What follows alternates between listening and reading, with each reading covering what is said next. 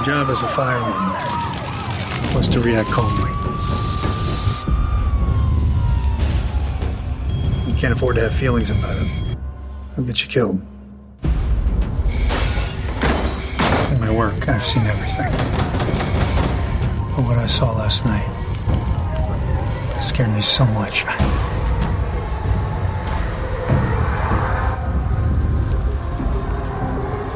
Until recently, nobody knew what P T S D was. Lord, I need you to heal him. I'm done.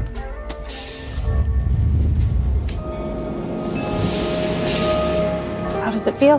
It's a little scary. I have very graphic dreams. Sometimes I think it's God talking to me. Dreams are important. They can give us a window to what's going on inside. I got this one in two thousand eleven. The Commander-in-Chief Prophecy.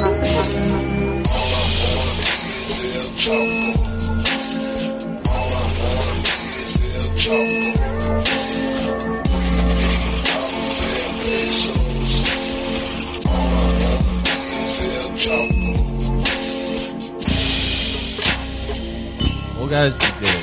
From sea to shining sea. Well, uh... Chapo here. It's your middle of the week episode, and we are here today to talk about. We did another. We, did, we watched another film for you. Uh, this time, we have taken. Uh, we did the Glenn Beck Christmas Sweater movie, mm. and we decided to do uh, something of a, a more recent vintage that uh, takes us deep inside the you know dog brains of the American evangelical, and their uh, their new their new guy, Donald Trump. We've done a lot of these movies, and we're always kind of hysterical at the end of it, like that. What we just saw is just got to be the dumbest fucking thing. And we think that after every movie. This time, I mean, I have... Felix said it best when he said, this is like if you made a movie out of a dog's imagination. Yeah, there's just like the wind blowing in your hair. You go to the kitchen. There's like a little like corner of a loaf of bread you can eat. Uh, you see all the faces you recognize. You hear a sound that like reminds you of uh, your mom walking through the front door. It's just like it's a movie. Like when you're, do- you ever have a dog that like uh, it, it sort of like stands on its hind legs and looks out the window, and you go like, "What's he thinking?" It's this movie. The movie we're in question. Uh, this came out uh, in twenty eighteen. It is called The Trump Prophecy, and it is based on the absolutely true story of the prophecies given to a retired firefighter who in two thousand eleven was given a message by God that uh, Donald Trump is the man to be our president in these troubled times. And he told everyone about it after Trump became president. Yeah, that's also true. Uh, but no, I mean, like the people who are vouching for him are, of course, his doctor uh, and and his wife. We'll get we'll get into that later. It's, I'm just going to read the description here. It says, The Trump Prophecy, witnessed the incredible true story of one man's personal journey to healing that led an international prayer movement. The Trump Prophecy is a gripping drama that delivers an, an inspirational message, if hope and patriotism. That is uh, an actual typo. God, somebody read this book and said, that's brilliant. I want to put money up so that we can bring this to the big screen. It's that easy to be like Norm Macdonald in that S N L skit on the Christian Jeopardy. And just say, oh, yeah, Trump predicted that. Yep. Uh, God, is, yeah, talks is, to me. This is based on a book called The Trump Prophecies, The Astonishing True Story of the Man Who Saw Tomorrow and What He Says Is Coming Next. In November twenty sixteen, the world witnessed the impossible. Nearly every household in America tuned in to the electoral feeds, and every update pointed to a loss for the Republican Party. They were watching the live stream of our uh, live show. I, I want to be in one of these movies. Like, just us on stage tugging our collars while, like, just some uh, some fucking dipshit is hooting with his wife. But when that map of states flipped red in the final hour, there were a select few who weren't surprised. They had always known Trump was going to win. He was chosen for such a time as this. The prophecy had said so. The prophet, this reserved man of God, was retired firefighter Mark Taylor. The word given by the Holy Spirit was delivered on April twenty-eighth, two thousand eleven, in the middle of the most debilitating sickness a man could ever experience, uh, diarrhea. He was he was having diarrhea. Um, Uh, when the prophecy later fell into the hands of New York Times bestsellers Don and Mary Colbert, God used this new team of passionate individuals to lead the nation into a fervent prayer chain that would accomplish one of the most incredible miracles our country has ever seen. And this is the film adaptation. This is not a documentary. This is a like a, a made to be a feature film, a feature style uh, motion picture with actors portraying Mark Taylor and uh, Don and Mary Colbert, and the story of how, again, an unassuming retired firefighter suffering from P T S D was given um, a message from God that Donald Trump was destined to be our forty-fifth president. All right, okay, so my big my big takeaway from now having just watched ninety minutes, two hours of this movie is President Xi must take over America. China must must take over America. I realize that I will probably be killed in that, but I'll, I will be sent to a re-education camp or just die in the first wave as they take over New York City. That's fine. But sh- we need to treat evangelical Christians in America like China treats um, uh, Falun Gong members. Don't get yourself no, no Caparino. I know that's controversial, but I think they have the right idea, maybe the wrong group of people. Well, hang on, Will. I think you could be a Mandarin. I think you you probably do well on the tests. Uh, you could have a...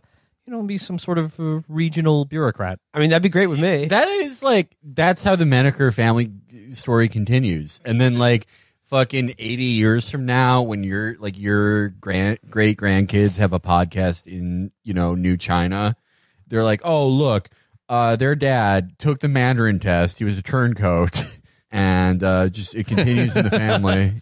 But I mean, I guess we have to talk a little bit about like the actual narrative of this movie. Which well, there's is, not much. Okay, so it's about a guy who witnesses one fire in his two decades of firefighting. And the first ten minutes of this movie contain about five scenes of crying from this guy and his friends. I have to say, like, the aesthetic of this movie was like incredibly sort of minimalist cinema in that, you know, almost like two thousand one, the first ten to fifteen minutes, there are absolutely no dialogue whatsoever. And then even after that, there are long stretches of the movie of just a man staring at a digital alarm clock with no sound or words at all. This was a Dog Me ninety-five movie. yeah, and, it's, uh, it's the first five minutes of the movie are just silent footage of fire trucks going by, like in Manos, The Hands of Fate. and, and there, so... This guy, our hero, the guy who's the Trump prophecy, he just can't sleep because he keeps dreaming about a fire. And, you know, you would say you picked the wrong job, buddy, but wouldn't you know it, he's going to retire. And there are two scenes of him having the exact same conversation with the fire chief about retiring, and they both cry during it. And I have to say, these guys are the biggest fucking pussies in the world. This guy is quitting his fucking job as a firefighter in a small town that experiences a one-alarm fire every fifteen years, and they're just fucking weeping. They're acting like they're in Delta Force. Yeah, the uh, uh, chief tries to dissuade him from leaving, saying, you know, if you stay another five years, your pension is fully vested.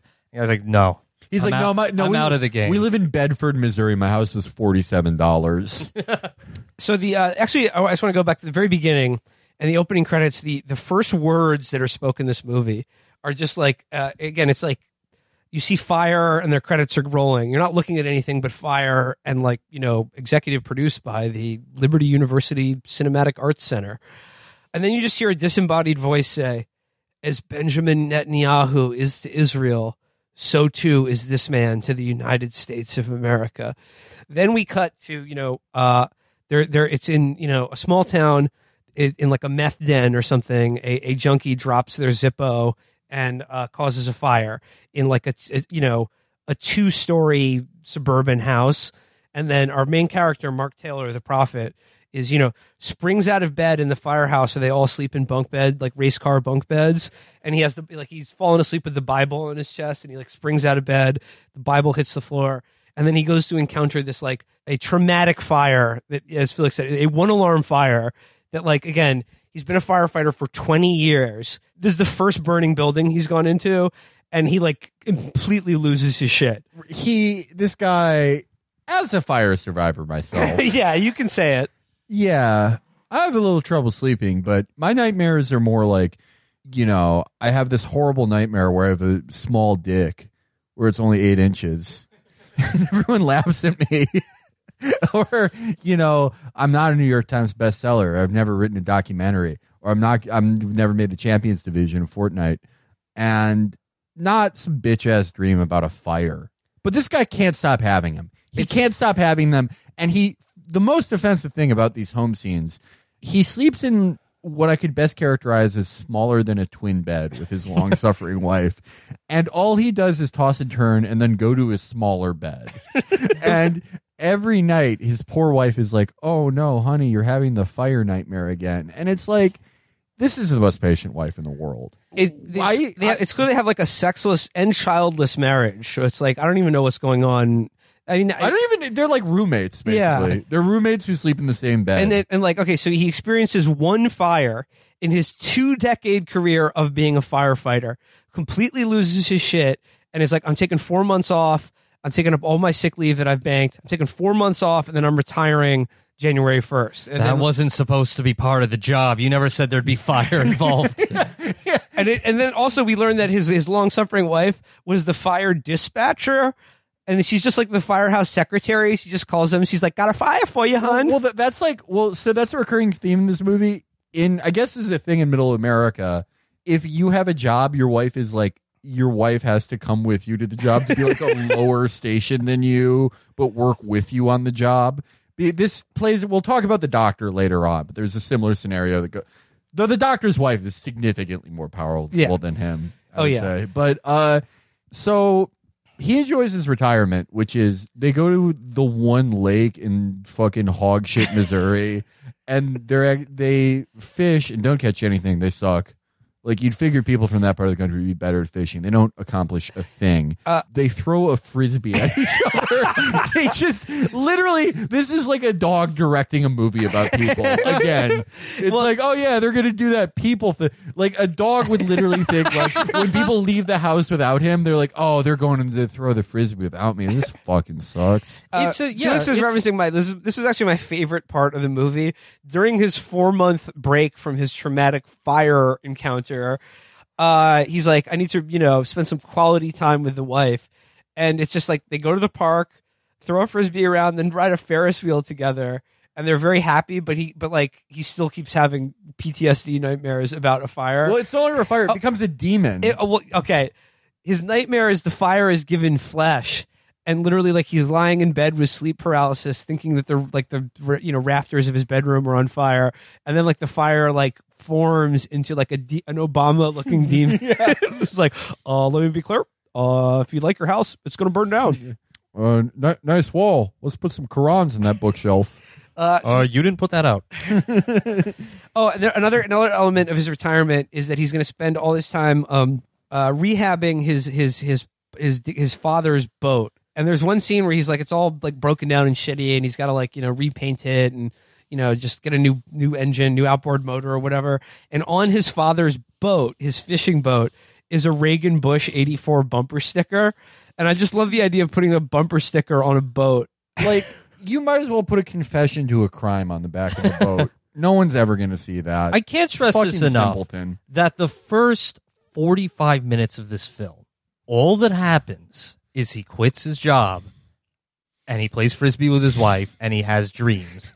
And this scene, these three scenes just recur over and over again. We described, yeah, the first forty-five minutes of the movie, we, like, you got it exactly right, Felix. You described, or Virgil, you said it's like if someone tried to film or make it a film adaptation of a John Kasich rambling anecdote yeah, about, like, yeah. you know, oh, why, oh, wait, why did my dad have a boat? Oh, you know, some people have boats, son. There's this baffling scene where he's he's looking at old photographs of his dad while he's on the boat, and then, you know, we, we see what's going on in his head, and it's just an old man with a young girl.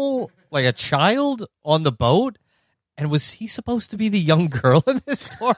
Like, that's a sepia tone John Kasich, you know, yeah. holes in the brain. Yeah. My dad, my dad, had a boat, and he'd always take my sister out. And later, we found out, you know, he wasn't even taking the boat around; he was just putting it in the back of the trailer hitch and driving around town. And I said, "Well, you know, first of all, I don't know why you didn't take the boat out on the lake, but how come you never took me?" And then my mom pulled me aside and said, "John, your sister's never been on a boat either. So what's the big deal?" I think all of us were looking at our neighbors saying, "Hey, he's got what I don't have." We got to start thinking like that. You know, I go to, you know, I love, I love it here. I went to the, I went to your lake. Me and my wife, you know, every time we see a lake, we got to throw the fish around. We got to throw the fish at each other. And yeah, we got a little crazy. We went on that Ferris wheel and I didn't even want to come down. My wife had to get me off. I wanted to stay at the top. I could just, I, I, I swear to God, I swear to God, I could sleep at the top of a Ferris wheel. I've done it before. I did it in New Hampshire last time. And oh my, oh boy, it was, my campaign was mad at me. But, you know, uh, the point is, there are places in America that don't have lakes, and there are Frisbees just sitting around collecting dust. And it's the saddest damn thing I've ever seen in my life. Uh, Governor Kasich, the, que- the question was about abortion. So, yeah, uh, so far it's been a story about um, the world's most bitch-ass firefighter uh, who suffers brutal P T S D from seeing fighting one fire, who goes home to sleep in a tiny bed in a sexless marriage with his wife, the fire dispatcher. And then there are numerous scenes that are just repeated. It's sort of existential. They repeat the same scene of him talking to the fire f- chief about his pension. And there are multiple scenes of him taking framed pictures off a wall and putting them into a box. But he's like, take, he retired from being a firefighter, and there's a scene of him in his house taking down all the photos of him being a firefighter and putting them in a box, because I guess like he can't look at them now or something. Uh, this is it's, there's also, it's and, and then also keep in mind that like while this is happening, there's no dialogue or, or even sound at some point. So, so he's just troubled by uh, these dreams, uh, and you know he talks to his wife about them, and his wife says, "Honey, have you considered praying?" And this is a trope you see in all of these movies where the wife is just very wise and says, uh, "You know, have you heard of the Bible?" Which makes no sense because you see him read the Bible in the first fucking scene, and he goes, uh, "Prayer? What's that?" She says, "Well, it's like no, talking says, to God." No, he said, "Like I, he's like I, I feel like I can't pray." Like he reads the Bible, but he feels like his he's cut off from a personal relationship with God. And his wife tells him, "Like praying is just like having a conversation with yourself, but you're talking to God." Or no, she says it's just like having a conversation, but you're talking to God. Yeah, the, shouldn't he know this by now? That's kind of like the first thing you learn. Like yeah. Day one of being a Christian. And like we said, when we were watching the sequence of uh, him and his wife playing Frisbee and sitting on a dock together, we were like, is this why all of these people, like for this demographic, is this why they're all into QAnon? Because it's like the only yes. interesting, okay. fun thing. So here's my like, point. Like, first off, uh, like his imagination of what life is, is just uh, sitting on a boat. Like he looks like the avatar of every person who's screaming at Ilhan Omar on Twitter. Or Colin Kaepernick. And uh, the thing is, like, he, you know, he, he doesn't uh, uh, stay long enough at the fire department to, to get his pension fully vested. So he essentially retires early. He doesn't look that old. He's, like, probably late forties at most. No, he looks like my age, dude. Like, he, he like this guy retired in his thirties. And all he thinks, well, he retires, and he thinks, well, all right, what am I going to do with uh, the rest of my life now? Well, I'm going to fix up the boat and, uh, well, throw the Frisbee at the lake with the wife. Uh, but he can't even do that. And it's like, you know, he he stays up all night because he's having these horrible dreams. You know, wife's ready to go to the lake, you know, day two of retirement. Can't even do that. The movie's depiction of what that life is like, uh, you know, after you stop working and have someone to tell you what to do, uh, is so bleak to me that no wonder all of these people became posters. Like, no wonder they all just got into QAnon shit and MAGA shit. Like, why not? What else are you going to do? And that's exactly what he does. He starts posting. But, like, uh, in, in, a, in, a, in, a, in a physical journal, though. It's not yeah. like he doesn't share it with the internet initially. Not yet, He yeah. starts writing down all his dreams in a journal. And then, like, you know, I think at one point they recommend that he go on antidepressants. And I swear to God, and then he's like, at one, they put him on S S R Is. And then at one point, like, he wakes up in the middle of a cold sweat, and he's like, I'm not taking the pills anymore. And Felix was like, yes. Well, yeah, no, yes. I, I look, I have my problems with the politics of this movie, but its overall message that S S R Is are bad because they'll prevent you from having the Trump prophecy is true. It is the truth. This has been studied in medical journals. Zero percent of people who take S S R Is have had the Trump prophecy. But what, what I, Zero. What I find, what I find interesting, yeah, what I find interesting is that the guy who plays the lead role of Mark Taylor, it seems like him, the actor, like as a person, was like, I don't know, just like whacked out on, like he just like has no affect, like he's just like the the blankest person. He, like, he can't. He's re- like he's like the prototype of a guy who like kills the mayor of his town because he like he just he thought he thought God was talking to him. Like that's the exact type of guy who's like they'll be like.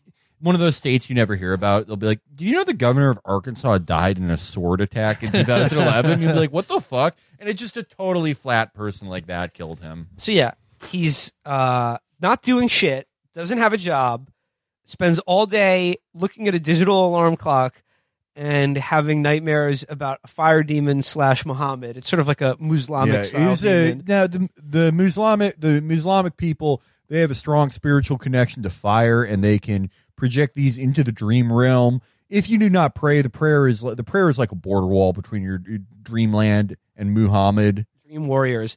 Oh, at one point he does encounter an angel that appears to him like an orb. I will say that, uh, no, that's biblically correct. Mm-hmm. That was surprisingly biblically correct for evangelicals. I was very proud of them. That is how angels... What, depicting have, angels just like a glowing orb? In the Bible, light? That's what they are. They're yeah. just like glowing. They're orbs. They're orbs? Yeah. I didn't know that. Yeah, no, that's that's how angels be. When did they when did they start describing angels as having like wings and halos and shit? After like, and you harps? Guys picked up all that Roman bullshit. So, okay, at this point though, he uh, his wife suggests that, you know, finally that, you know, he see a doctor. And then like there's a scene of him seeing his it's not really clear. He's seeing like his doctor slash pastor. And it seems like he's getting CAT yeah, scan he goes results. To, he talks to the doctor and says, "Oh, you know, we uh, we just got your test results in, and uh, you know, you, you're low T." Uh, no, he says that you have the hormones of a seventy-year-old, so he's like extremely T depleted. Uh, but but, but so this have never you, uh, comes. At, this never. By the way, there's never a callback to his T levels again in the movie. There's just a one-off scene where his doctor pastor is like, yeah, dude, you're a fucking pussy. Oh, he also said your adrenal gland is like depleted, so he yeah. needs some of that, that cheese pizza adrenochrome. yeah. yeah. yeah. And then he and then he and we're trying to figure out who this guy is because he's just a guy in a suit and well, the not nondescript office. It's like, it's not a doctor's office. It looks like it's like a it looks like a minister's office, with right? All and the then, dark wood. And, and, and then he says, uh, and "You know, have you considered praying? It's just like talking to God." But like, oh, you let know, me write you a prescription for twenty cc's of prayer. No, but he's like talking to this guy, and we assume was his pastor. Who's like, you know, we're working on your spiritual health, Mark. And then he's just like, I'm looking at these CAT scan results, and they're not good. What is going? But I think you had a good point though about what do- what doctors are like in Middle America, because there are no Jewish doctors, no Jewish or Indian doctors or Chinese doctors, and it's just all local shit kickers who are okay. like, yeah, I'm a doctor. So like, okay, so then, then the pastor doctor like uh, refers him to another doctor, and here's where the story really takes off. He refers him to the office of Doctor Colbert, who, from as best I can tell, again based on a real person, who is like a dietitian.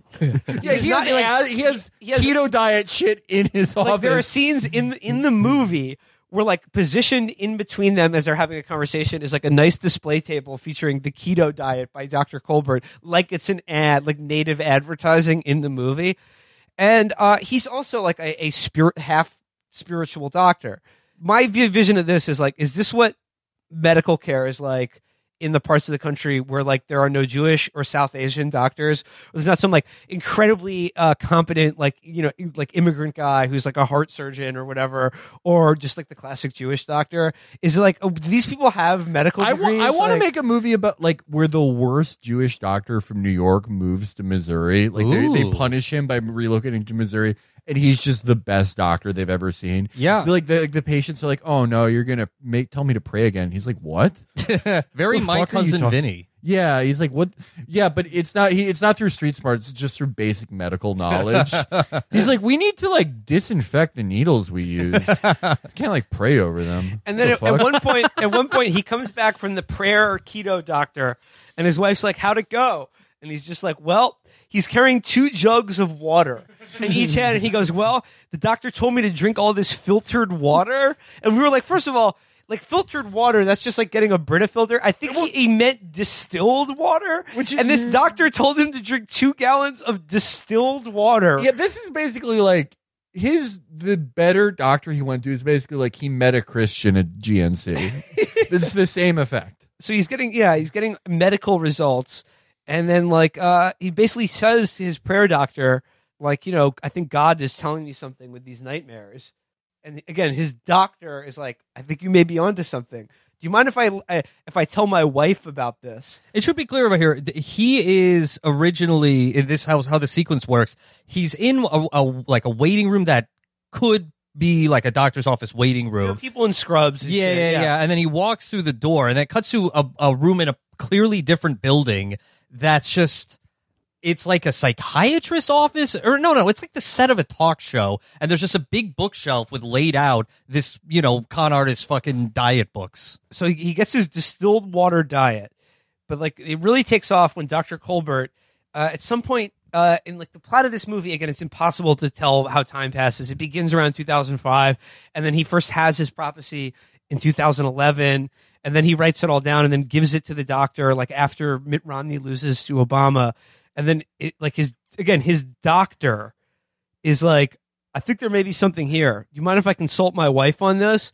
Um, she's also a, a crackpot, um, unlicensed spirit uh, witch doctor. Yeah, my doc, my wife actually works at Vitamin Shop. Yeah. I'm the manager yeah. of this G N C. My wife's the manager of Vitamin Shop. Together, through our expertise, we're going to figure something and out. And there was the funniest part in that scene. He was like, you mind if I show this to my wife? And he was like, well, sure, if you think it'll help. And he's like, Uh, Mary, could you come in here? Like, and then she just walks in the room, like she's just working out front as his receptionist or something. Well, I get okay. So in Middle America, the guy, like the doctor at the ho- he's like the lord of the hospital, and then your wife, it's like that guy was one of the lords of the firehouse, and his wife was a lady of the firehouse. This is why all of these people are afraid of socialized medicine, because they think it means you won't be able to uh, see your local crank doctor anymore. Like, I won't be able to see Doctor Johnson. He rides a horse. Well, that, that, oh, well, that, good. That's why. No, no, no, no. We should let like there. It, there should be an opt out for Medicare for All, and it should be like, if you want to see your doctor who like who tells you you have to like do half of Seder to cure your cancer. If you want to see your doctor who's like, yeah, you just have to just walk into any bar mitzvah and touch the boy reading the Torah. Just touch him on the top of his head, and you'll gain his power, and you'll have no more shingles. Like, that's fine. If you want to see the doctor who sees you with his wife, like his wife cups one ball and he cups the other, that's fine. You don't have to be in Medicare for All. You can still pay that guy out of pocket. There should be crank insurance. Yeah. Like, yeah. Should, yeah. United, that's what, that's United, what private insurance should, should cover. Right. It should be, right. United should only cover just like complete quacks, fucking psychos who make you go on keto when you're ninety. Like, that's. That, I just love that guy fine. who's uh, been having a mental breakdown for the past ten years, has received zero adequate treatment for whatever schizophrenic break he's currently having because of the fire he encountered that one time. Uh, and I just love the idea of like he's getting CAT scans or whatever, and the guy's looking at it and he's like, hmm, I've been reading your diary while looking over at your medical charts. Uh, my wife teaches uh, pottery at the local community college. You mind if she uh, takes a look at these uh, brain uh, X-rays? All right. So on one hand, this says that you your hormone, like your like near fatal hormone catastrophe, your thyroid is cratering, you, and, yeah. and you have a tumor. But also, my wife has an Etsy, and we think we, you may be a prophet of God. So you know, well, let's you know, split the difference. Drink this water. Okay, and let's wait to see if Donald Trump becomes president. So okay, he, sounds good. So, yeah, I don't want to take those doctors away from anyone. Yeah.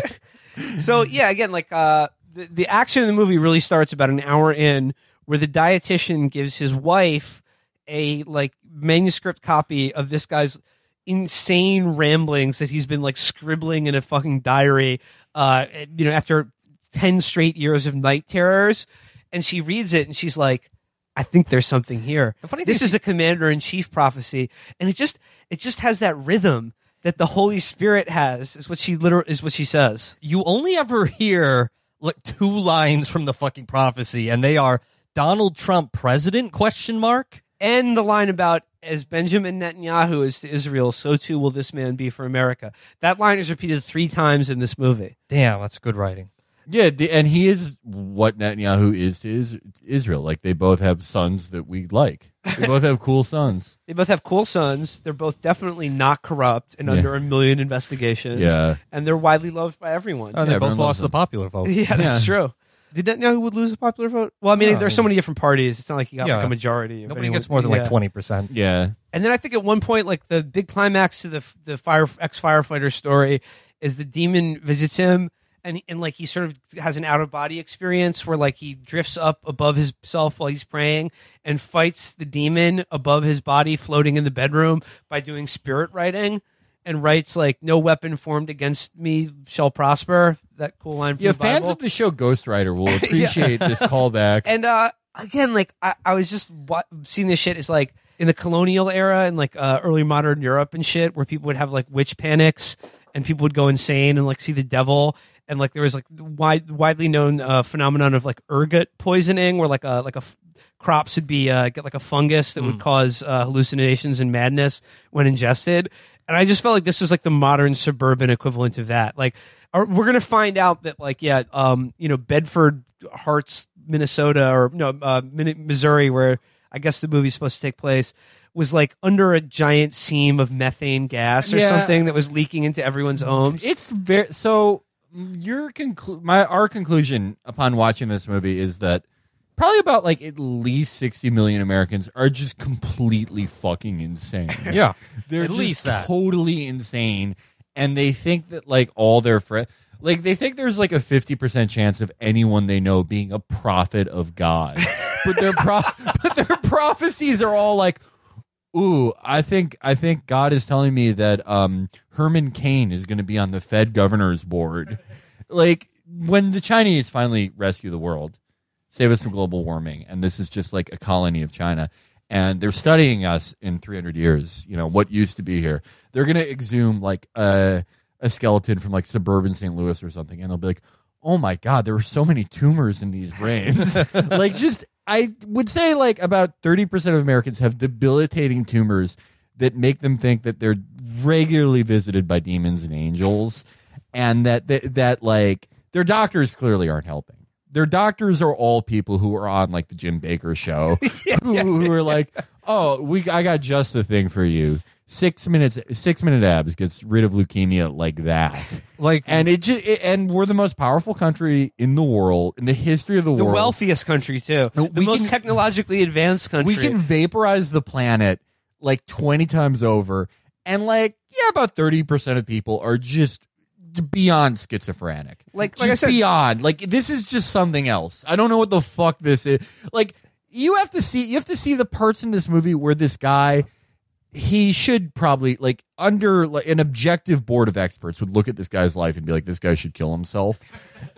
Until he's like, he just watches T V once and is like, Donald Trump's going to be president. And that wills him to live.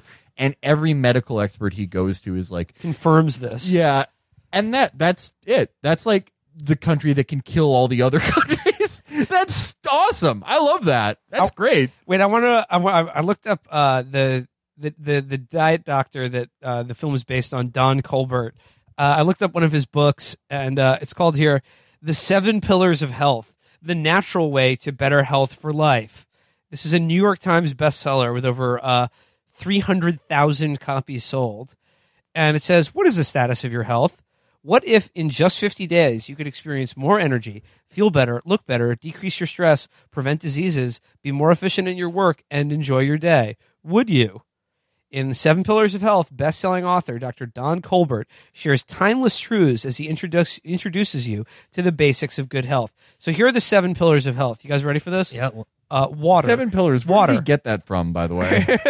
Number one, water. Hmm. Uh, distilled water. I, I, I yeah. Mean, okay.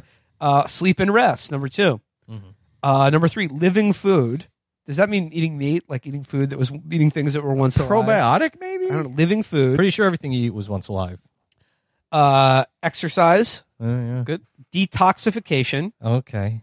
Supplements, yeah, and yeah, coping yeah. with stress. So, like four out of seven of these are just basic things any doctor. These uh, are food th- and water are two of the pillars. Food and water, and sleep is another one. Yeah. yeah, if you inhale, make sure to exhale. But the rest of that, like the other one, the other three are just like. Yeah, make sure to buy, you know, my Brain Force Plus for Christian men. It only works on Christians. It's a new type of supplement. Oh, I also looked up uh, one of the one of the reviews of the Trump Prophecy book, and uh, one of the first one was in fact a one star review from a verified purchase. He- the, the the headline subject line is uh, just facts wrong, and it reads here. Stopped reading when they tried to tell me Creator won the Kentucky Derby, which was run on a Thursday.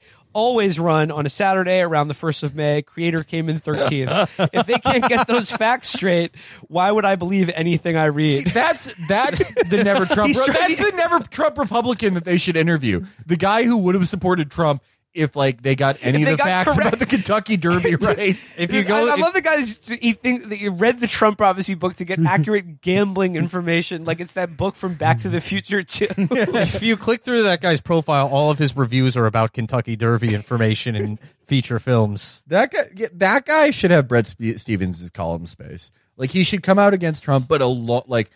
Times Trump has disrespected the Kentucky Derby. Times like Mitch McConnell has gotten the winner wrong. You should replace all of the, the comic book movie nerd reviewers with just this guy, you know, and every review is like, Avengers gets the Kentucky Derby all wrong again. Yeah, yeah. Thanos, Thanos killed horses that have actually never even raced in that. I know it's a, like, no, this guy, this guy rocks. This is a more sympathetic character than anyone in the movie. The, the fucking horse racing pedant.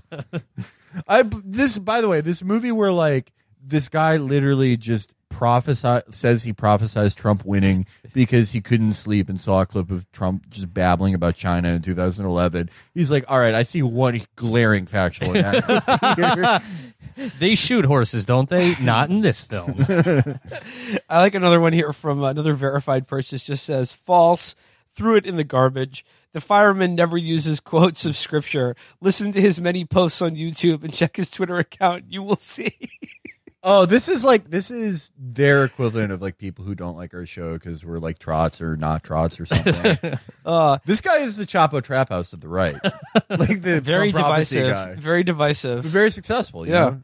The other thing I like thinking about uh, watching this movie is that like, if Trump saw this movie, like he would hate this guy because he is like a textbook low T loser. And it, Felix, you said you, he would think it's a film documentary about Adam Schiff. Poor Adam but... Schiff can't even sleep. His bed's so tiny. We call him Little Bed Adam.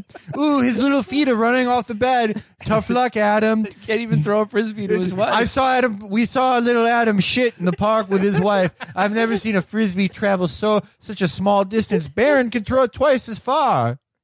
He's a loser. He looked terrified on the Ferris wheel. He's a pussy. Adam, little Adam shit experienced one filibuster in twenty years. Called it quits.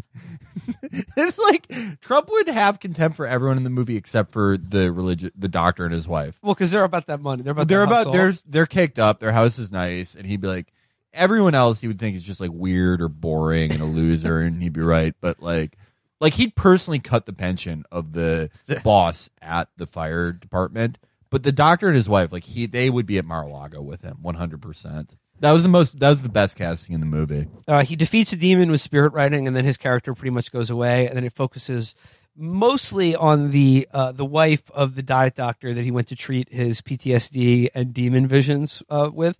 Uh, so the wife... Uh, is convinced uh, by reading this man's, you know, diary of a madman that he has literally spoken to God and received this the prophecy. Is like, yeah, this is like if in The Shining, if Shelley Duvall read from the typewriter and was like, "Oh my God, he's right." Yeah, that's exactly what it was. So, uh, and then she, and then she, her, her big idea is to start basically, um, like a like a chain prayer email. It's a prayer conference. It's a prayer. No, she, she does a prayer conference call where it's like everyone. It's called the Nation Builders Prayer Call. It's basically like Christianity is like a multi-level marketing scheme. Perfect. Where, where she she calls all the pastors she knows who do prayer groups and get like thousands of people to dial into like one big party line where like they just pray for Donald Trump. And then best of all, she discovers shofars. She discovers the special Jewish ram's horn that they blew uh, as a sign of victory for their leaders. And she starts getting people to blow shofars into a phone. Yeah, so there are two parts about the shofar storyline I love. First, she gets, like, she employs all the nurses and doctors at her husband's hospital to just go overtime buying shofar. This would be the most sued hospital ever. Like, could you imagine you just get MRSA because your nurse is on eBay haggling over a shofar yeah. so his boss's wife could pray for Donald Trump with some other dickheads on the phone? That's healthcare for fifty percent of the country. Yeah. yeah. My Mima flatlined while the nurses were arranging a fucking chain email conference call for but, praying for Donald Trump. But then they do find the equivalent, like what these people are to Christians, they find the Jewish equivalent. And they just get this fucking dipshit on Skype who's like, and, uh, you know, you're blowing the shofar, and whoever you blow it for, that's protection for him. God knows. Just blow it. And uh, God's like, hey, I'll walk, I'll look out for this guy. Just a fuck. The, they found like a basically a Jewish evangelical who well, to Skype with them. Even before that point, so uh, there's a. Uh, I guess this would be the technical low point of the film in screenwriting terms when they think, you know, oh, maybe Donald Trump isn't actually going to win. Maybe he's not going to win the primaries, and they show the only clip of Marco Rubio remotely doing well in a debate. Uh, just saying, you know, uh, you're a fucking con artist. You get all your shit from China. You got your shit from Mexico. You, uh, your fucking university's fake. It's a fake fucking university. And they're watching this, and uh, the main character is watching this and going, you know, oh God, what if he doesn't win? And the wife's like, well, you know, the only thing we can do to make something happen is obey and pray. And I, and it hit us all. They never actually explain why they like Donald Trump no, at any no. point in this movie. There, there is, there is it, like in, in in the film part of it, there is absolutely no discussion whatsoever of any political issue or or anything that would differentiate Trump from any of the other Republican candidates, let alone from the the Democratic ones. It's just you just get the the, the photo. You get a Reagan Bush eighty-four bumper sticker on a fucking fishing boat, and that's it. The wife and her husband, they never discuss politics. And then I think at one point they see Obama beat Romney, and then like the, the firefighter guy says like, "Oh, he didn't even try to run" or something. He's just mad at Romney was, you know, a cuck conservative. It's like they like Trump for the same reason a dog might. You know, he oh he barks real loud. Yeah, that yeah. It's just supposed to be Trump. Yeah, it's just supposed to be him for some reason. Oh, these are some interesting colors. They remind me of a rabbit I could yeah. chase after. Yeah. So then, uh, okay, there's also a, a humorous scene of uh, the wife conducting a prayer conference call in an airline bathroom, in an airplane bathroom. And then, like, for some reason, everyone in the cabin can hear her being like, let's get out there and pray for Donald Trump. And then there's like a, a near attendant figure who's like off off three Zans and then orders like eight martinis because she's like, I can't deal with I can't deal with this shit. Can't yeah. deal with it. One of these Christ fans. Yeah. One of these theists. She's posting on Reddit child free about how a Christ card ruined her flight. Yeah, the rest of this is just kind of a blur until we get to election night. Well, I mean, there's one really funny montage of like like uh, fake newspapers piling up. They're all like Hillary Clinton, projected winner, you know, chances long for Donald Trump. And then Felix, you noticed in like in the, you know, the Badger Bugle local paper, the byline at the top, like Hillary projected to win, is from Bart Simpson. Yeah, Bartholomew Simpson. It said Simpson. Bartholomew Simpson. That was, yeah, that was by like, I guess, I guess like someone's nephew did uh, the the graphic design for this the movie. Photoshop. He's like, oh, yeah. Here's a little Easter egg for the cool kids that live in my subdivision. But this is just, it's just mostly a blur. Like, it's like, there's like a montage of different dumbasses blowing shofars that is assuredly yeah. real. That's on election they, day. And they all look like, they're all doing it in like hollers. Like Raylan Givens is about to kill them if they don't drop that shofar. Uh, he's like, he's like, you gotta ask yourself, can I unholster and fire this weapon before your lips blow through that shofar? I would say the doctor, the doctor seemed like a one-off justified. Yeah, exactly. Like who, who sells oxy, right, yeah. who sells like who sells people fent through shofars? Like he has fent patches sewn into shofars. The, and and Gibbons is like, we found you're not even a doctor, and he's like, I'm a man of God. And then Raylan kills him, and you're like, oh, that was a pretty good like early season episode. You never, but in this movie, he's a hero. It's election day.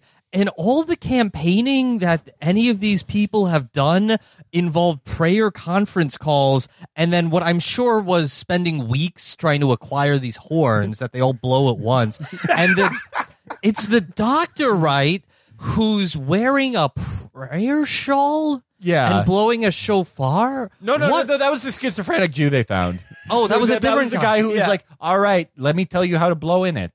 And it's, uh, yeah, it's election night, and, you know, well, uh, everyone in the lying media is saying that Hillary is probably going to win. And there's a, a series of scenes where they're all just watching T V. And, you know, oh, Obama, uh, uh, Trump wins North Carolina, and Trump wins Florida. And it's like, oh, it's it's really happening. And they this is interspersed with like news footage and like uh, uh, hearing from the candidates on election night, and it just hit me. Oh my God, the dumbest third of this country beat Hillary Clinton. It's still like she ate so much shit. This was literally like they had a billion dollars in data on every single living creature in America, and these people like their only pl- like first of all, everyone who voted for Trump hated each other. Like, just different, like, it was, like, Baked Alaska, like, do pussy popping on Hollywood Boulevard. I remember that being a campaign event. to raise awareness for Donald Trump. And then like these people who they think are like Christ cucks, and like all the organizing was either just like pointless flash mobs or raising awareness of Pizzagate, or like just t- calling five people you know and telling them to call five people they know to all blow your horns at the same time. That was it. And it worked. It literally worked. It, it's probably the greatest thing that's ever happened. Did they did ever these do fucking people? Did that campaign ever have like a single person canvas for them? Did they ever go door to door and try and say anything other than, you know, uh, Anna Wintour has been very unfair to public yeah, like, candidate like, Trump? Like, like, yeah, I remember them being like, Jared Kushner actually ran a great data operation, and it was like, was he just helping people buy shofars? Is that what they mean? Like, what? This is it. This is all we saw in this movie. Is it? It was just all like horrifyingly manicured people with zanned out eyes calling each other on the phone and being like, we all need to kneel in submission to benediction of the Holy Spirit, speaking just word salad nonsense. There's Harry Potter shit. It's not in the Bible. And they did it. They're all just Props. watching T V and praying. That's all they do yeah, the yeah. entire time. And they admit, well, you know, you can't change anything. My, you just have to pray. You I'm, never see them like make a phone call that's just like, hey, remember to vote or, like, or donate to there Trump. Are probably, there, I don't know this for a fact, but it's probably true. Two Trump voters, potential Trump voters, probably shot and killed each other during the one time they tried knocking on doors. Like, they both drew their weapons at the same time. As far as they're concerned, elections are just decided by magic. And they still won. Well, it was, okay, this is very biblical. This is Exodus. This is the power of Yahweh, which is getting the horn and telling all your friends to blow on it, versus the power of the pharaohs, the magicians, which is sacrificing babies to get adrenochrome. There and you go. Yahweh wins again. Forget so about strong. forget about He's all so the strong. all the Selena Zito bullshit. Yeah, he won because of the magic horns. Why not? That makes as much sense as anything. Yeah. I mean, well, she I, she honestly should review people who blew. Into, she should interview everyone who bought a horn. That's a way better article than like talking to like a boat, like a fucking yeah boating supply store owner. I'm curious if anyone out there knows a hornblower. I want. I bet there's a guy like, you know how like sometimes we'll do an episode where yeah we'll make fun of like Jeff Jacoby, and someone will be like, they're like replying to like this guy commiserating about how we mocked him, and he, he they'll be like, well, I'm a fan of you both, but I really don't like how they address this. And be like, what? I want to meet. I want. I, we're gonna see. We're gonna get this email from someone's like, hey, I really love the show. You guys, I've been a subscriber since twenty sixteen, but I was actually one of the people who blew the horn for Donald Trump, and I don't really think you guys understand where I was coming from. There's, I would love to talk to that person. There's like well out there. over one hundred million people in this country who believe they talk to angels regularly. They voted for Donald Trump, and they, they, they he won, and it and they watch movies like this, and it's just like it's like it's just the most dog brain bullshit.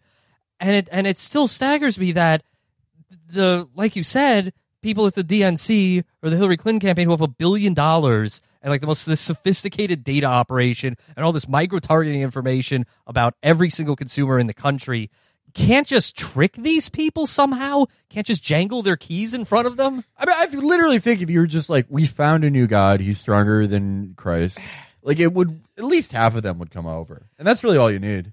If you just split half of them between their god and the new one, that's you can do that. Just make stuff up. It doesn't matter. You know, uh, Islam, it's just a it's a sequel to Christianity. It's a reboot. It's great. You'll love it. Uh, one of my favorite parts, though, towards the end of this movie is when it finally does come back with the uh, the retired firefighter and prophet. It's like him and his wife are, first of all, like almost every other scene of which he's not in bed in his pajamas, he's sitting on like a Barca lounger with a quilt over his lap, like he's some old person who's like, it's drafty in here, I'm cold. You know, the prophecy has not been kind yeah. to him. The prophecy has weighed on his body and mind heavily. It's ravaged him mentally and physically. One of the worst and things that could have happened to him. Him and his wife are, again, they have, him and his wife have like had no physical contact at all in this movie, aside sleeping next to each other. And they're watching the returns come in. And like the, the, the dietitian and his wife are like, oh boy, we won Florida. Keep praying. We're almost there. And then it just cuts to the next morning. And the firefighter went to sleep before he knew Donald Trump was going to be president. Oh, God. That's not, I mean, I guess he knew it was going to happen. So he was just like, well, no surprises here for me. I, but when he gets, when, when his he wife, gets up, yeah. his, wife, his wife is like, honey, honey, you won't believe it. And he's like, well, obviously I do believe it. I'm the fucking prophet who yeah, made this happen. He, he reacts like his wife is like, guess who I ran in today? Shelly. Yeah, no. So his, his wife, yeah, his wife wakes him up. She's like, honey, honey, you won't believe it. And he's just like, oh, half asleep. Oh, what is it? And she's like, Hillary Clinton conceded. Donald Trump's president. And you're right. He reacts like she said, honey, honey, you'll never believe it. You'll never guess what happened. It's a miracle. Crest has a new flavor of toothpaste that I bought you. And then he's just like, uh, okay, yeah. Great. And then just goes back to sleep. Like he's totally unmoved by the fact. He, it has literally been confirmed in his brain that not only is God real and sends messages directly to his brain, but like it's correct. Like they're like, it's all real. And he's just like, oh, great. You know what? That's a cool guy. That's dude. You know, we always say act like you've been here before. That's true. That guy definitely acted like he'd been a prophet before. Uh, and then the movie just ends. There's no more about him being a prophet or whatever his future prophecies yeah, are. He's had a really bad post-prophecy career. I guess no one really has a great post-prophecy career after a few figures, but he there are very few Muhammads and uh, Solomons and a lot of just... He had like, a great post-prophet career. He conquered, like, you know, all of North Africa and Middle, Middle kicked, East. Kicked yeah. ass. Yeah. But uh, this guy just goes on, like, radio shows called, like, The politi- the politically incorrect hangout with just like two two guys named Jim, and they're like, we're we're talking to a man who has spoken to God. If you listen to this actual God, he's not this. He's not the flat, just dullard. He's just like a bumbling dip. He's like, hey, how you doing? Yeah, it's me. Hey, hey brother. Hey, great, well, great to be talking yeah, prophecy yeah, again with you. Yes, I'm a terrestrial being who can communicate with God. He just, but it, that's what's funny is. If he truly believes that he talked to God, he's a pretty cool guy because he talked to the being, the ultimate being. And he still just comes off as a guy who, like, you're in line with him at Home Depot. And he's like, huh, it's going to get real hot this week. And it's like, you've talked to God. What if that you is- have proof of eternal life. Like, God favors you. What if that is just all of his prophecies now? Like, God comes down and through an angel tells him it's going to be hot this week. Yeah. And it's going to be a scorcher. Well, hey, t- hey, turn on the classic rock station if you like the song Cashmere. Oh, thank you.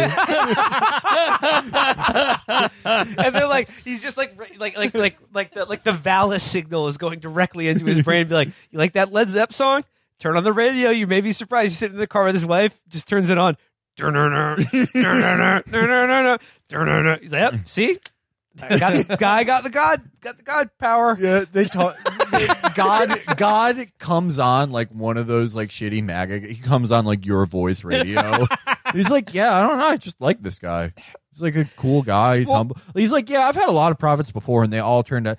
They're just like really just like self, just like narcissistic or like just self-destructive. Like Moses, he didn't have to do all the stuff he did. But this guy, he's just a chill guy, so I help him out. The movie just ends, and then we have this thing that that, that this this is a, a feature of all of these fucking movies. The D'Souza movie, the Glenn Beck movies, like like all of these uh, Christian right-wing movies always have uh, a montage at the end where it's just they edit together stock footage of Mount Rushmore, uh, San Francisco, New York, Sodom and Gomorrah, I would imagine, but like an eagle flying over an American flag, and like kids having fun on a beach, fireworks, fireworks shit like that. But unique to this one, there, it, it, it, you know, interspersed throughout that patriotic montage was just people showing framed photos of veterans that are in their family, which is weird because they never talk about veterans in this movie. They're just kind of throwing together all kinds of like really simplistic Americana shit, and it was just like, yeah, they just people are smiling and looking photos of like, you know. This is my father. He was in the Navy. He died of heart disease when he was eighty. But like, you know, yeah, I, they're just. It just felt like they're just throwing shit at the wall by the end of it. Like, hey, you fucking hogs love this shit, huh? Well, here's what I here's what I love to think about after seeing this movie. Uh, like we said, you know, nobody thought you know Trump was going to be president. It seemed totally unlikely, but you know, a miracle did happen. And like you said, Felix, I like thinking that like this guy is l- the real deal. That like he literally is a prophet of God, and that God used him to get the prayer conference call and the shofar party that made it possible so that his power could elect Donald Trump. I really like thinking that that's one hundred percent real, and that my worldview is diametrically opposed to reality. God is one hundred percent real. He talks to people all the time. Angels visit like boat dealers in Bump in Missouri all the time to give them messages from the great beyond. It's all real. I love thinking that because it's just like, oh, wow, I'm still correct in not believing in God because he's a huge asshole. endomoron. No, I think that, like, God's prophecies that he's been sending these people, like, you know, it's actually the Democrats brainwashed your stepdaughter, and that's why your son doesn't come to Thanksgiving anymore. Like, you know, hey, uh, there's a reason your your like just huge son didn't make the varsity team. He's gonna work on his fundamentals on J V. Like, just the totally boring prophecies God gives these guys. There's a reason for it, and I, I I'm evangelical now. It was nice knowing you. I think this movie should be required watching for anyone working in politics, because it explains pretty succinctly how all of these bored, retired suburbanites who are ostensibly evangelical Christians voted for uh, Trump, a guy who has open contempt for Christianity. You know, I, I, as much as I hate Buttigieg, I do hope he stay, he's able to just, like, the, they're able to keep this media creation alive for a little bit, because I do want to see him try to, like, do his thing where he's like, hey, I'm a middle American with these people. No, I, you're I want, not. I would, yeah, you, no, you're not. He's a consultant who yeah. went to Harvard, but I would love to see him try to talk to these people. Yeah. That would be the funniest fucking thing yeah, in the I'm world. I'm a Christian and a veteran like you. And they're like, okay, buddy, when's the last time you talked to God? I, he, there's no fate. He deserves more. The guy who thinks he can figure everything out by being a teacher's pet, than talking to these completely insane people who all, like, literally twenty million Americans basically think they're prophets by any definition of the word. Yeah, he goes yeah. to churches where they screen this film and just is like, you know, let's talk entitlement reform. Yeah. I and all these people look at him, they just see the fire demon from this movie. I, ho- I hope he goes to every church where they believe this stuff. That would be fantastic. Uh, the lesson that I take from the movie is the horns probably worked. That's I I, I yeah, like halfway it's convinced. It's good an explanation. So whoever you're organizing yeah. for, get some horns. Yeah, that's what I'm saying. You well, know, shoot Eve, that shofar. Eve of the Iowa caucus. We want Bernie to win it. Let's you know. Shoot let's get shofars. horns. Let's get yeah, shofars. Let's get, let's get shofars, guys. Let's yeah. get let's do it and be fucking legends. Yeah, we're uh, gonna get in the next few months. We're gonna get our shofars. You get your shofars. Also, we are we think we could make millions if we made a version of this movie for Bolsonaro, the Bolsonaro pro- prophecy, the Brazilian version of. The, first of all, he's not a firefighter in the Brazilian version. He's a Bope guy, and he has like his P T S D is like the one moment anyone slightly resisted being shot to death. Let's put together a prayer party line. For Bernie Sanders, five ninety nine for the first minute, two ninety nine for every minute after that, and just, you know, let's just get the magic going. Talk to young hot prayer warriors in your area today. Uh, there are we, shofars skip- in your area waiting to be blown. we we we're, we're skipping over the part though that like a huge part of the runtime of this movie after the patriotic montage of people looking at photos of their grandparents and American Eagles flying over Mount Rushmore is just like a documentary talking head. Part of the movie where they just interview, uh, they interview Michele Bachmann, uh, General Jerry Boykin, who you may remember as the original evangelical like prayer warrior general, who actually I think had to be shuffled quietly out of power because right when the war on terror was kicking off, he literally would say things like, "We're fighting a demonic moon god," and that's you could take that to the bank. That's what the U S military is literally doing. That is actually why we're fighting the war on terror. And then like because back then like Bush and all them, that was against their. They were like, "No, no, no, you can't say you officially yeah. have to say Islam is a religion of peace." And they're like, "No, I'm literally fighting a crusade." Yeah, that was awesome when there were like five generals at the highest level who were like. I have kinetically instructed my man to kill as many Mohammedans as possible. And even Dick Cheney had to be like, don't uh, can't, can't talk to the press, please. Can't say that. Please, dude. Uh, no, yeah, they'd be like, yeah, I'm instructing all my soldiers to grease their bullets with uh, pork rinds. We are going to kill or convert all the Muslims in the name of Jesus Christ. Amen. People forget, yeah, the people running the initial war in Afghanistan, it was like Petraeus, like, you know, that pussy, but then like Cotton Hill. Like five commentators are running it. Okay, so there's uh, Jerry Boykin, Michele Bachmann, no Marcus Bachmann, unfortunately. I would have loved to see Marcus. Because uh, Michele has been out of the scene for a minute, but as soon as he was there, I was like, oh, man, what a great character that we was. We all started talking about Marcus. And Marcus was the best part about yeah. Michele Bachmann. We, like we were saying, when she was running for president and Marcus was a character on the scene, uh, okay, remember the fact that he literally had a youth ministry that ministered only to like gay runaways. But yeah, my favorite like tell from that whole thing was they interviewed uh, Michelle, and she clearly like didn't know how this came off, and she's like, "Oh, actually, Marcus loves the campaign. He's yeah, his favorite thing is picking out the outfits that I wear." Okay, man. He, is they, that what just every evangelical marriage is like? They just sleep in a tiny bed. They they play frisbee and do not have sex yes. at all. Well, uh, and then and, like you have night terrors about like you know hands grasping you and spitting on you and things yeah. like that. Yeah. Your uh, husband wakes up sweaty every other night. Your husband basically sees fire goatsy every night. And you have to go you have to go to like you have to go to the keto doctor and he tells your husband to eat cream cheese every day and no bread. And you're like, yeah, he's fine now. Yeah, that's just normal. yeah. Uh okay, uh other talking heads, there there was a number of people that were Uh, like their their their name was given, it would be like Mark Nuttall, yeah. and people I've never heard of, but like they're they're like a, a pastor, international speaker, which just means they spoke in another yeah, country. We're international. And, then, and there's speakers. And there's one guy who says like you know advisor to like advisor to like presidents and other world leaders, and it was like other world leaders there for sure. Uh, Charles Taylor. Uh, General Butnick, Duterte, Bolsonaro, yeah. It, yeah. just every every fucking warlord in Africa. There, yeah, the, there was one like credentialed, like not credentialed, but like the best-selling historian. Oh, was that guy? Uh, was his name Robert Jeffries, or he's like the really uh, how shall I put like this? Marcus Bachman? Yeah, uh, Marcus Bachman-esque, but he's like the skinny one to uh, the Abbott and Costello. You know, yeah, he's the skinny yeah, yeah. one to the Marcus Bachman's big, big, big old blimp. Yeah, and he's just like. You know, he's like one of the best-selling historians in America. Again, just dog shit for brains country. Unbelievably stupid country. I love this place. Just really we have the most, like, we can just fucking kill everyone who's, like, every living creature we can just fucking incinerate with barely a trace. Just kill ourselves and everyone else. And... yeah, that's our best-selling historian. It's not Robert Jeffries. Fuck. It's they're not Tim LaHaye. That's, like, the Bible Code people. Yeah, like, yeah. He, fuck. I mean...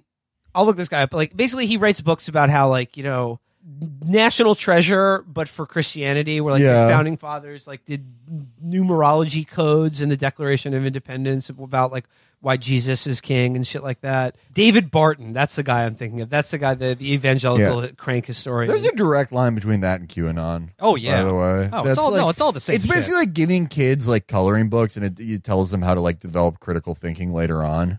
Both boomers. God, just Bernie Sanders should just go to these people and say, uh, "I'm magic." Yeah, I've I'm, talked. To, I've talked to God. He actually likes me more. But that's the thing, though. I, I blew. I, I blew a shofar way before any of these guys. That's why, and I mean, I've never really talked about this on the show, but that's why my second choice candidate, if Bernie Sanders were to drop out or something, is Marianne Williamson. Well, you've just said this, and I literally have no idea she who rocks. This person is. She's the only. True heir to Lyndon LaRoche. Okay, she's fantastic. So she was a writer in the nineties, I believe, and she wrote this huge bestseller uh, called, like, I can't remember the name, but it's all about, like, you know, the, the power of love, hoping in the world of shadows or something like that. And uh, she was on Oprah. It was like an Oprah, like, early Oprah book club kind of book. Uh, and then she wrote a few more of these, like, spiritual self-help books.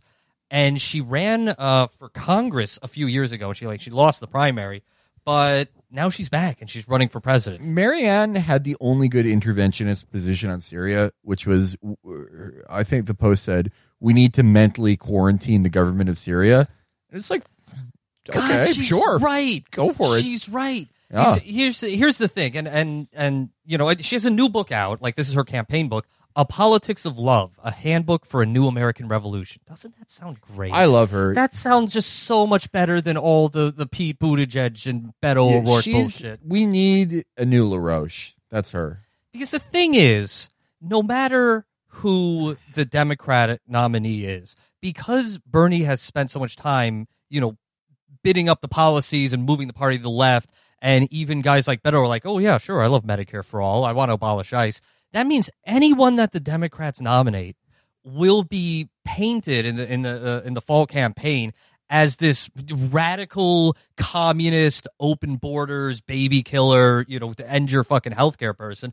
And the the the the the centrist types like Kamala Harris or Beto O'Rourke, like they're not going to be able to handle that. They're basically going to they're going to end up doing what, you know, John Kerry and Al Gore did, which is, you know, uh, waffle on it and try to walk back all the shit that they said in the primaries. And they're just come off totally insincere because they're not actual class warriors. The only two candidates who could really withstand that because they have just this lifetime of credibility are Bernie Sanders and Marianne Williamson.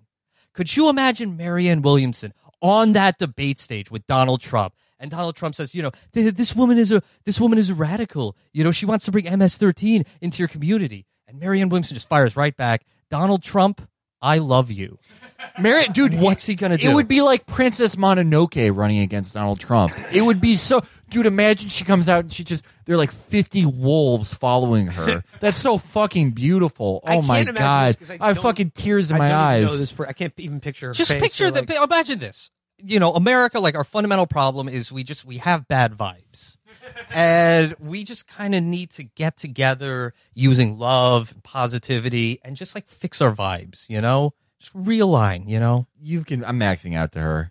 She rocks. She needs... Well, you love Princess Mononoke. This is yeah, your candidate. All right, well, I didn't know she was the Princess Mononoke. She is. She, she is. is. And I she needs... She, like, her pitch is like, America, like, we're on a trip right now, but we're on the edge right now. It could go one way, which is great, or it could go the other way, which is fucking horrible. It's a nightmare. She's but you right. gotta choose. She's gotta right, choose and the she's the vibes. Only candidate who could actually unite the entire country. Yeah, even there's evangelicals would fall in line behind her. Everyone, I'm falling in line behind her. Because you're right, because she's a self-help writer, and like this movie is for people who read these fucking self-help books like Doctor Colbert. Right, they read shit self-help books by people who have no magic powers, unlike her. They read self-help books by like crank doctors who like sell bracelets that they say equilibrium, like give you magnetic equilibrium, and they're just boring. It's like, be the best you. Imagine every day you're having a job interview with yourself. And combine that with her, who's just... The powerful aura and just mysticism and results. Yeah, and she's saying, like, yeah, these these crank doctors, these quacksalvers are like, uh, you know, you need to de-stress yourself and exercise. Nobody wants to do that shit. And she's just saying, you know, you, you gotta you gotta experience ego death just once, and then you realize we're all part of the same thing. Uh, I think you're overselling how how well evangelicals will line up behind uh, other cranks that speak in similar crank. She's not term. a crank. She's not uh, a crank. Okay. I mean, what she's saying is true. Yeah, like, this is name basic... one thing that she's wrong about. She, well, I don't know. I mean, you tried to explain more, it to me. I mean, this it's is not my job more, to educate oh, you. Okay. Honestly, she's a more Marxist candidate than Bernie. This is all. This is no, all. You're right. There is, there is a woman who's more left-wing than Bernie in the race, but it's not Elizabeth Warren. It's, it's not Liz. It's, it's Marianne Williamson. And she needs, you know, she needs like enough donations, even a donation of one dollar, just to get in that debate. So, you know what? Join me. Throw Marianne Williamson a buck. She's the one who deserves to be the next breakout. Okay. There we go. Yeah. Williamson twenty twenty. I'm still, you know, I, I'm still a supporter of Bernie, but, you know, I, I, I also want it to be a good contest of ideas. I want someone to push Bernie to the left on auras. Exactly. Exactly. I think I said about does it. Uh, so what, what, what, are our, what are our final lessons from the Trump prophecy? What, what, what have we learned today? Sometimes there is a light that never goes out. And that light is a little demon, the little demon creep that hides under your, your child bed that you share with your wife. You're fucking, you're fucking half a bunk bed that you sleep in with, with your life. But that light will go out if Donald Trump becomes president. My husband's in a coma, I guess. Yeah. He's very afraid of fire. Uh, I know it's really serious. Uh, no. So, yeah, there there is a light that will never go out, and it's it's the Trump prophecy. Yeah, nah. Okay. Virgil? You know, the movie confirms my belief that just really... not much more to life than posting. Oh yeah, that's what he does. He he, he you know, he's retired. Uh, screw it. I'm going to become a QAnon weirdo. I'm going to talk to God and post about it. And he's right. He's right to do that. Semper posts. Uh, my takeaway from the lesson is uh, I'm no longer an atheist. God is real, but uh, he hates us and is an asshole. Like he despises. I think it's nice. Like he despises humanity. Like like God is one hundred percent real. All right, Chris. Make sure there's less word. I think God is nice.